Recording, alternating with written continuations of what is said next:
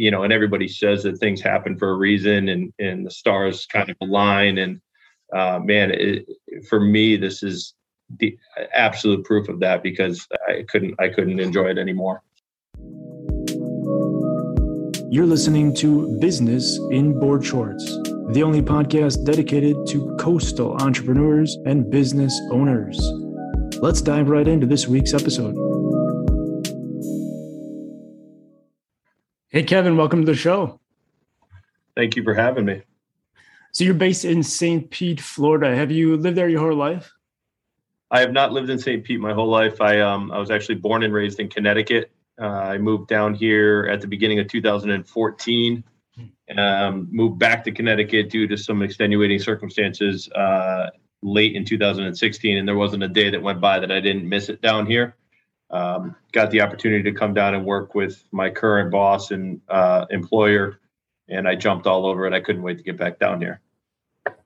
What initially drew you to that area? Well, initially, I there was a friend of the family, honestly, that owned that owned a business down here in 2014, and um, I came down a few times just fishing and just quick little vacations, and uh, I absolutely just fell in love with the city, and um, and it got to the point where I would I would see him, you know, outside of the business world, and I'd needle at him and say, hey, you know, if you ever want me to, you ever want me to move down to sunny St. Petersburg, you let me know if you ever need some help, and um, winter of 2013, he reached out to me and he said, "Hey, business is booming, and I need somebody down there that I can trust. And you know, how do you feel about getting out of the snow and moving to the sunshine?" And I um, I jumped on it, and um, yeah, I just I love it down here. What would you say the vibe is like? St. Pete is um, St. Pete's unlike really any other city I've been to in the country, and I've been all over the place. St. Pete is um, eclectic um, inclusive, absolutely a blast. Um, lots to do as far as the music scene and the food scene. And the best thing about the city that I love the most, and honestly that I love showing people the most when they come to visit, is the fact that it it's basically two cities in one. You have St. Pete Beach over on the Gulf, and then you drive across the peninsula and you're in downtown St. Pete. That is you know, basically downtown city block life of, you know, walking from bars to restaurants to shops. Uh, it's two completely different worlds, all about 15 minute drive apart from each other. And I'm uh, luckily I live right in between the two, so it's I get to enjoy the best of both worlds, and I just I just absolutely love it. Tell listeners what it is that you guys do at Reef and Reel. So Reef and Reel started as a custom um, apparel line, a fishing uh, performance fishing apparel line, and it was kind of a love child of, of my owner Matt, who um, who just loves to fish and you know is is very entrepreneurial and saw the opportunity had this had the name Reef and Reel came to him and was like, hey, let's you know let's see where this goes. People gave him positive feedback early on in the process. So we started designing some shirts and you know there was good feedback with it and then we got some hats and good feedback and then people are like, well, why don't you sell rods and reels, or why don't you sell this, or why don't you sell coolers? And it and it kind of spiraled. And every time somebody said, hey, why don't you why don't you sell this? And the, the opportunity was there for a profit. Yes, we should sell that. And uh, it kind of it grew and it grew and it grew.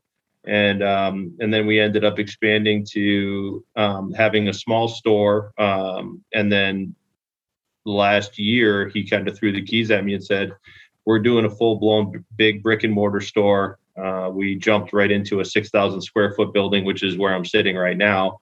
That we're still in process of trying to get open. We're we're right in the very very final stages of getting this thing open. Yeah, there's a humongous buzz around the around the uh, the company and the store, and uh, we can't wait to get open and keep pushing it. Would a couple years back, would you have thought that on October 5th of 21, you're you're sitting at 6,000 foot star?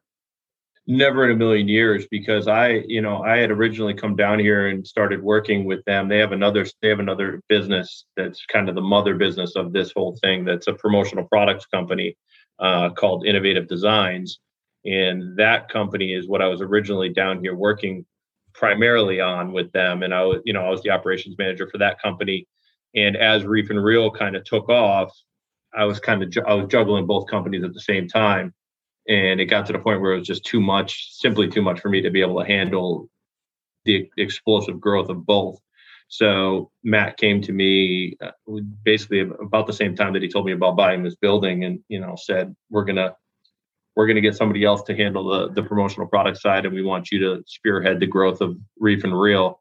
And uh, at that point, I was able to solely focus on Reef and Reel, which is has been amazing. And honestly, it's been a godsend because I couldn't have handled both with everything that's been on my plate with uh, with the growth of this company and the in the opening of this store. So no, I couldn't I couldn't have even begun to imagine being in this size of a footprint. And um, yeah, it's it's just it's amazing. I'm excited to see where it goes. Oh, and can you hear the construction behind me?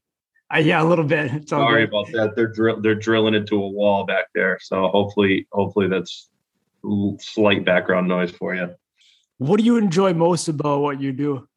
What I enjoy most about it is that I'm a passionate fisherman and uh, I'm, I'm extremely blessed to be able to work in the industry that I love the most. And when I initially moved to Florida several years ago, it was because I wanted to be on the water and because I wanted to not be cold anymore and because I wanted to not have to deal with the snow up north and be able to fish whenever I wanted to.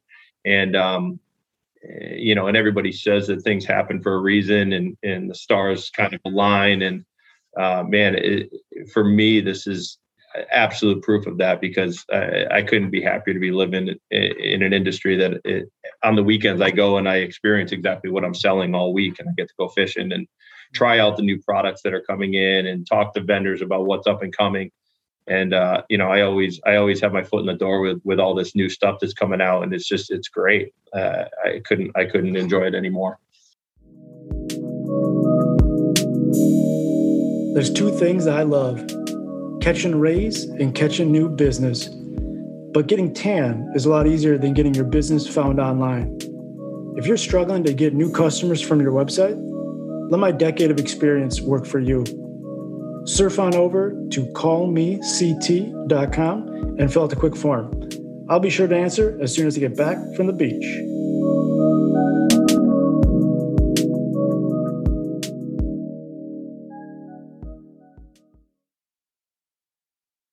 Yeah, I would think that you you have a really unique and good perspective because you, you see it from both sides. Yeah, for sure. I mean, because I come from the business world and I have boatload of experience with as far as operations management and inventory management. And you know i've been through the gamut through my career of you know i started when i was young and in banking and, and learning stuff that way. And then i moved into you know some inventory control positions with with some companies up north that i really greatly enjoyed as well. And then when i came down here it was a hybrid of both. There was inventory control there was operations management and everything everything jived with my skill set. But then for it to be able to turn into a fishing job as well it just it, you know it couldn't be any it couldn't be any better for me honestly. A couple questions to close out the show. Sure. What is something that you wish you could automate? Something you do every day that you wish you could automate? Inventory control. Um it's it, you know when you're when you're dealing with you know i came from my last inventory control job was furniture um, at a furniture uh, re- retail company up in Connecticut. Well, all of New England, basically, a humongous retailer up that way. And those bigger items were a lot easier to manage than small little packets of hooks and swivels and fishing line and everything everything else. So if I could if I could automate one thing, it would be that inventory shows up and it's already in my computer and everything's accounted for. But unfortunately, that is not the nature of the beast. I wish we could do that though. That'd be great. What's the best business advice you ever received? This is actually from my old VP up in Connecticut. And what he used to always say to me is, what you allow is your standard. And that kind of resonated with me. And if you think about it, it makes a heck of a lot of sense. So if I'm walking through my warehouse or I'm walking through this store and I step over a piece of trash that's on the ground, well, then I'm telling my entire staff that that's okay. And that's my standard that, hey, that piece of trash on the ground is all right. And the same thing, that's an easy analogy, but the same thing applies in in the big big picture of things of as far as customer service. And if you're going to allow one of your employees to treat a customer poorly then hey then i'm saying that that's okay and that's that's that's my standard. Um, and it's not. So I, my biggest thing is making sure that every minute of every day is holding people accountable and holding people to a high standard and making sure that reef and reel's name never gets tarnished by one poor interaction with a client. Every single one matters, whether they're spending ten dollars on a hat or whether they're spending five hundred dollars on a wholesale order or thousand dollars or whatever it may be. Each one matters equally, uh, and that's what I try and pass on to my team. What's the best life advice you ever received? Super, super, super cliche, but just treat other people like you would want to be treated. I'm front lines with all my guys and girls every single day. I'm here working my butt off um, for my owners and for the team, and I, I, expect the same from everybody else. But I don't, I don't expect any, anybody to do anything that I wouldn't do, and uh, I treat everybody with respect and and and just show them that they matter on a day-to-day basis and that I appreciate them on a day-to-day basis. I always try and make sure that I tell people, "Hey, great job." The the pats on the back are it, it's amazing how far a pat on the back will go, or just a hey, great job email or a great job phone call. Um, you know, people want to be appreciated, so it's um, you know treating other people with in that manner. Drilling in the background again. Sorry to the listeners. Treating treating other people the way that I want to be treated is is basically the goal to not just business but life for me, and uh, that's how I've always lived, and that's kind of how how I how I will continue to live. Thank you very much for coming on. Uh, I see the potential that you guys have, and I, I think it's enormous. And I, I, wish you all the best. Thank you so much. When when you're back in St. Pete, come and see us. I will. Thank you. All right, man. Thanks for your time. I appreciate it.